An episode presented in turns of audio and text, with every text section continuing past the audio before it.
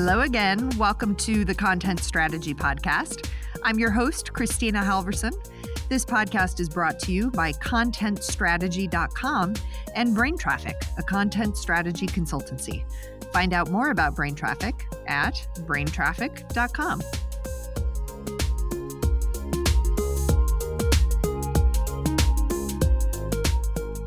Hello, and thanks once again for joining me on the Content Strategy Podcast. Very happy to have you here. I am also happy to have here with me Sarah DeAtley, who is joining us from lovely Seattle.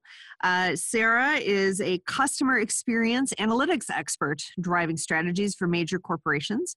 And right now, she's currently focused on marketing optimization across content and media at Microsoft. Previously, she's driven content analytics and optimization at Dell, Apollo Education Group, Eg- ooh, Egencia. Is that right? Yeah, that's correct. Egencia, which is actually Expedia. Is this right? And CDK Global, yeah. which is actually ADP. Are those like the the fronts for those organizations? Uh, well, uh, for Egencia, it's one of the brands within Expedia Group that did B2B I corporate see. travel, and then CDK Global was acquired by ADP. This is one of the things I love about this podcast is that I'm always learning, always learning. Yeah. On the last, the last uh, podcast interview that I did, I found out that Zagat and Frommer's are both owned by Google. Did you know that? I did not. No. Yeah, see, Google everywhere. You didn't know that. and now you've come onto the podcast and you've learned something. It's mutually beneficial all the way around. Uh, Sarah, thank you so much for being here today. I the reason that I have brought you here today is that um, I am super excited to talk to you about your work in analytics and uh, that you came to analytics because of your excitement about and your background in data science. Is that right? Uh, kind of the opposite. It's more. Damn it! I have ended up in uh, in the more data science side of things, just because oh, that's where analytics has gone. Um, but start at the beginning have. Yeah, I was like, it's very random and pretty unique, and I think it's why I always end up looking at content analytics because I was an English major in undergrad and I didn't want to be a lawyer or a teacher. So I thought, oh, I'll be a librarian. That could be cool to help people research things. So then I moved to Ireland to study Irish history so I could specialize in academic librarianship. And then I came back to Seattle to University of Washington to focus on library science. And after one quarter, I realized this is not for me. something a little faster paced. Uh, but fortunately, the program I was in was really broad, and so they let me take classes in um, user experience design, user centered research, um, database design, and interaction design. And within a library um, science program, really? Yeah, they it was more um they called it information science, but it was a big enough school that they were like, oh sure, just don't drop out, take other classes, and stay with us. Um, and then I was working at a museum doing web development and design as a um, side job, and they said, oh, can you take a look at our Google Analytics account? I was like, sure, I don't know what that is, but okay. And I started to get into analytics because I thought, oh, well, this is a really great way to prove if people are having a good or bad experience versus just um, doing usability tests or something. And then in my first job out of grad school, I was applying for a UX design job, and they said, you know, you should probably go into analytics. Like you could go really far in that. So I was like, I don't know what that is, but fine, I'll keep doing this thing. So I kind of stumbled into analytics, but I think because I had this weird hybrid um, kind of social sciences background plus knowing analytics tools, I've always been asked to look at the things that no one knows how to measure, like content analytics. Um, but since I've been doing it for 10 years now, I realized over time that industry was shifting more toward data science. So I went back to school to get uh, more educated in data science and start incorporating that into what I do. So Yes, in another life, I could have been a librarian living in Ireland, but instead, I'm doing content analytics. and how and how do you feel about that? I i'm feeling i'm sitting here listening to you i mean two things. One i just want to say that every single person i have on the podcast at some point says something like it was a weird and winding road, or I have such a weird hybrid, hybrid background. And it's part of why yeah. I love working in content strategy because people just have the craziest paths to doing what they're doing now. Secondly, I'm feeling like a total idiot going, starting with like, and you started in data science. And in my own defense, I think that's where we like landed before we started the, the interview and I, before we started recording and my brain just, it's, it's just before the holidays for those of us now joining. yeah, no worries. yeah, exactly. So, and this will go up after the holidays when my brain is cleared, and I'll just be like, "Oh, what was I thinking?" Uh, anyway, that is so. You've got an extraordinary background, and uh, I'm really interested now to hear about how this is all coming to bear in your work that you are doing um, and that you have been doing over the last several months uh, in at Microsoft. Can you talk about that just a little bit? Yeah, sure. Um, I think what I'm doing now is a bit broader, so I'll, I'll, touch briefly on what I did first at Microsoft and then what I'm doing now. Um, so, what I'm doing now is helping to basically, we've built a giant data set um, that incorporates all of our different marketing silos data. Uh, we finally have found a way to connect everything and it's a big deal because Microsoft has so much data. And so now it's my job to help look at that data and build attribution models to understand the impact of different media touch points. Um, and then also to start to look at content that no one has really looked at before because we didn't have the data to do so or we couldn't compare it as directly to other data points. So my job is really focused on um, big data and analysis um, and trying to make sure we do something with the data we have.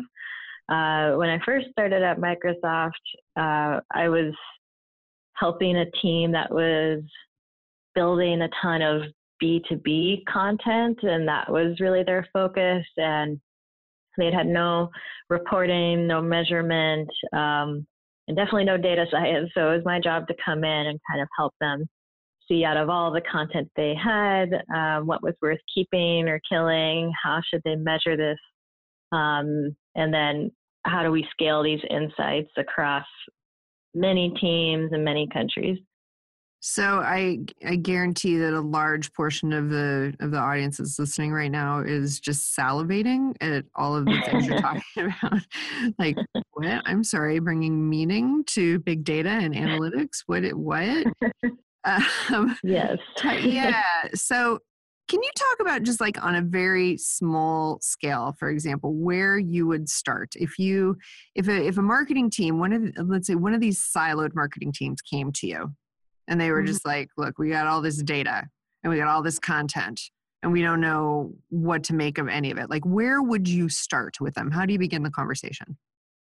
Yeah, I think one of the things that makes the analytics more impactful. And luckily, some of the teams I've worked with have already had this.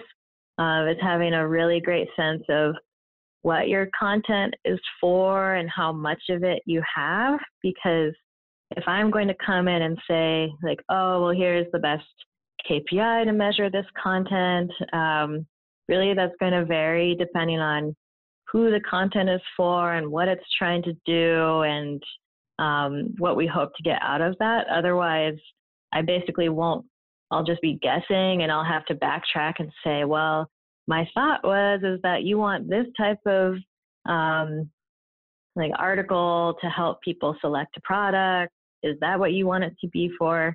Um, so it really doesn't require the marketing team to know everything about analytics, but it's better if they do have a strong opinion on here's what we want content to do or not do. Um, because then it helps me come in and say, like, well, let's now apply KPIs to those goals, and then we can start the process of like a really comprehensive content audit. And what are what are some sample goals? Yeah, so Um, I feel like I've seen pretty good goals where it's very granular and focused. Like we think this piece of content is meant for people that are just learning about a product.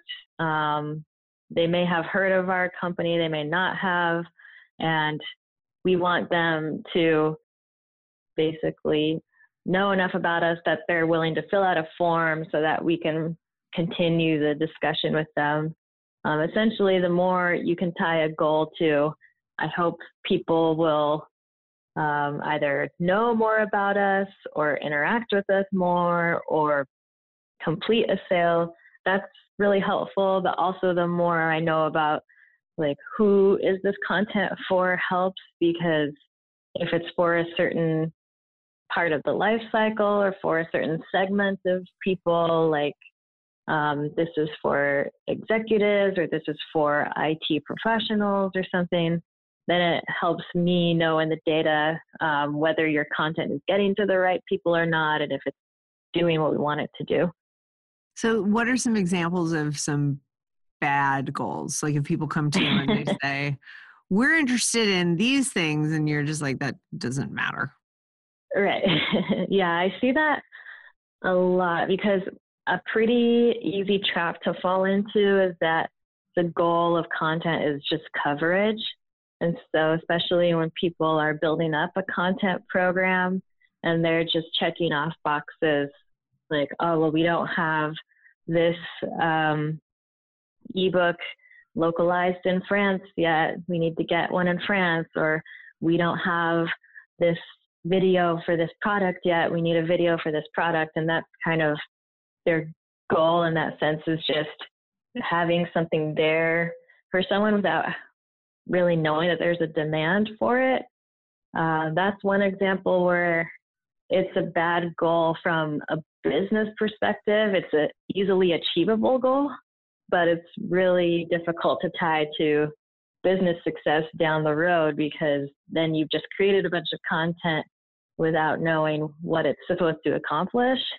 Um, the other thing I'll see sometimes is one size fits all goals, like, oh, this content is meant to help with um, decision making.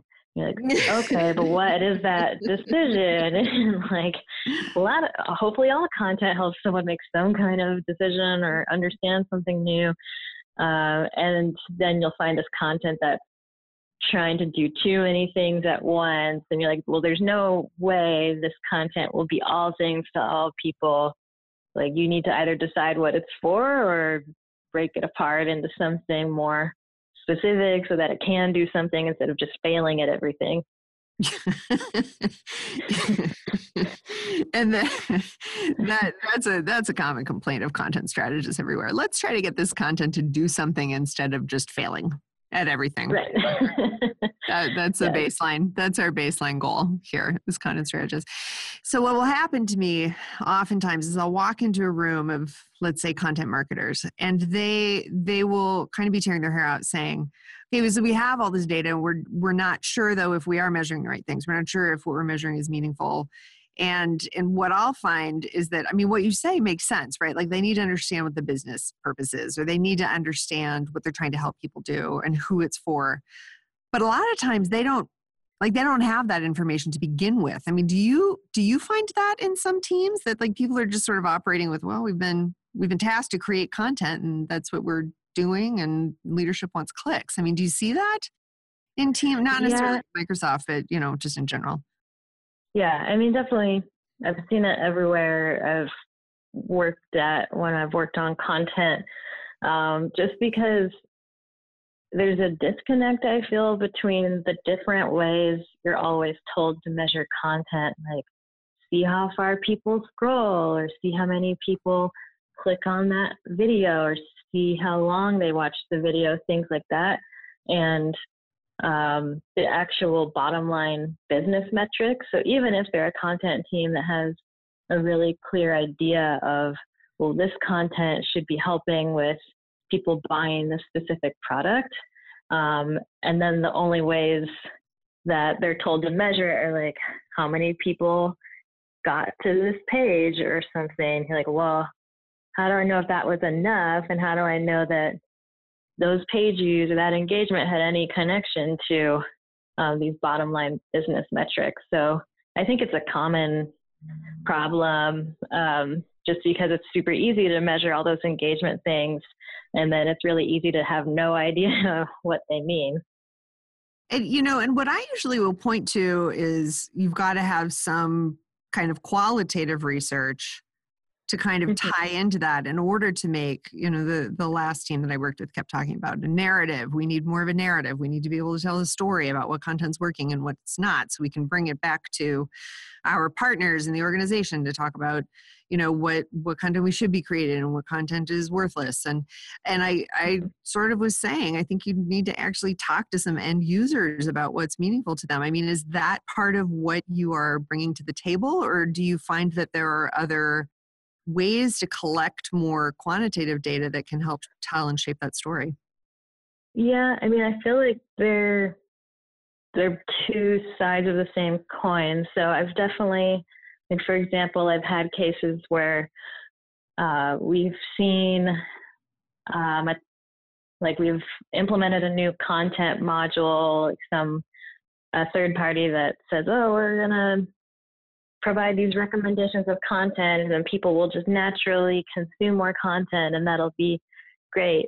Um, and then we saw that no one was engaging with this uh, module, even though we thought it was in a pretty prominent part of a page. Um, but when there's an absence of activity, like there's not really a way to add in more quantitative data because all it's going to show is just that no one's clicking on this. It's not going to tell you the why. And so, in those cases where we basically don't have enough data, um, you can incorporate qualitative things like um, surveys, or in those cases, sometimes I'll do user testing so I can understand like what are the first things they're noticing on the page? Why are they not noticing this? What did they think the purpose of this was? Because you're not going to get that from um, any type of behavioral data. Right. So when you do you ever get the opportunity to to sort of design an, a measurement program and analytics program from scratch with a with a marketing team or is it more that you oftentimes are walking in and they're like we have this thing and we need you to measure it and what should we do? Uh, i would say most frequently i come in and i'm designing the measurement strategy from scratch because uh, there might be a measurement strategy but not for content specifically. It could be just for um, a certain business group overall or um, a certain website or something. Um, and then other times, I if I do actually come in and there's something there, it's usually not what I need it to be. So I'll come in and kind of blow it up and then um, figure out something different where it is something that we can actually act on and tie to um, business KPIs. So tell me a little bit about the work that you've done because you've worked in a lot of different places and obviously you have seen uh, analytics programs and capabilities shift and change radically over even just the last few years tell me mm-hmm. tell me something that you've worked on recently that you were super excited about that you were just like i am blowing my own mind right now i guess one of the things I was able to do from uh, with one of the content teams I was working with that I just don't even think I had seen it before, or at least I had never thought to do it before, uh, was essentially we had um, various teams that had all been in this kind of building up content program phase where they were generating more content, creating lots of emails, trying to set up um, marketing automation programs. And so they were like, well, we just need to get the content there and then we'll set up these email programs and um, essentially people will always read these emails, always open them and click on them, and it'll be great. Um, what we found was that essentially the top 10% of content was driving 90% of engagement, and that in itself is um, not uncommon. There's always going to be a mm. small percentage of content driving a lot of the engagement. Um, but we took it a step further, especially with email, to say um, kind of what is that sweet spot in terms of how much content um, should we be creating? How much email should we be delivering before we start to hit essentially the, the efficient frontier of that content and people are less and less likely to engage with it. So uh, we did some modeling to understand as people were consuming more content and getting additional emails, we could see where their likelihood to engage was dropping off a cliff. Mm. And so we could see with one uh, group, for example, that they had this program where they would send an email every week. It felt like for all time, but I think there was a cutoff at 30 emails or something. Um, but after the eighth, ninth, and tenth emails, uh, engagement dropped off. The likelihood of engaging never got any higher. And so we could kind of see essentially if you haven't started to engage people right away, um, it's going to be harder and harder to get them to consume even up to that 10th email, let alone these 30 emails. And so it gave the team kind of a number they could work back from because then they could say, oh, well, what if we shifted these emails to slots one, two, and three, and these to four, five, and six, and trying to make sure they weren't wasting effort. And so that was something where, like, I've seen that applied in in media analysis at times, but I've never seen it applied to content and how much content should we really have. That's amazing and that must have that must have blown their minds too because that's a huge question that i i hear which is we're creating all this content. Is this too much? Do we need more? How can we tell? So being able to like identify those patterns and really be able to point and say this is when it stops mattering is pretty amazing. Yeah it's helpful for them just to have a, an actual target based in data. Yeah. and then also they could then go to all their stakeholders and be like, well, here's why we're cutting out content and we actually know how much we should be cutting out. And so then it just made all the other content teams be like, well, why don't we have that? How can we scale this? And right. um, right. Made me popular for a while.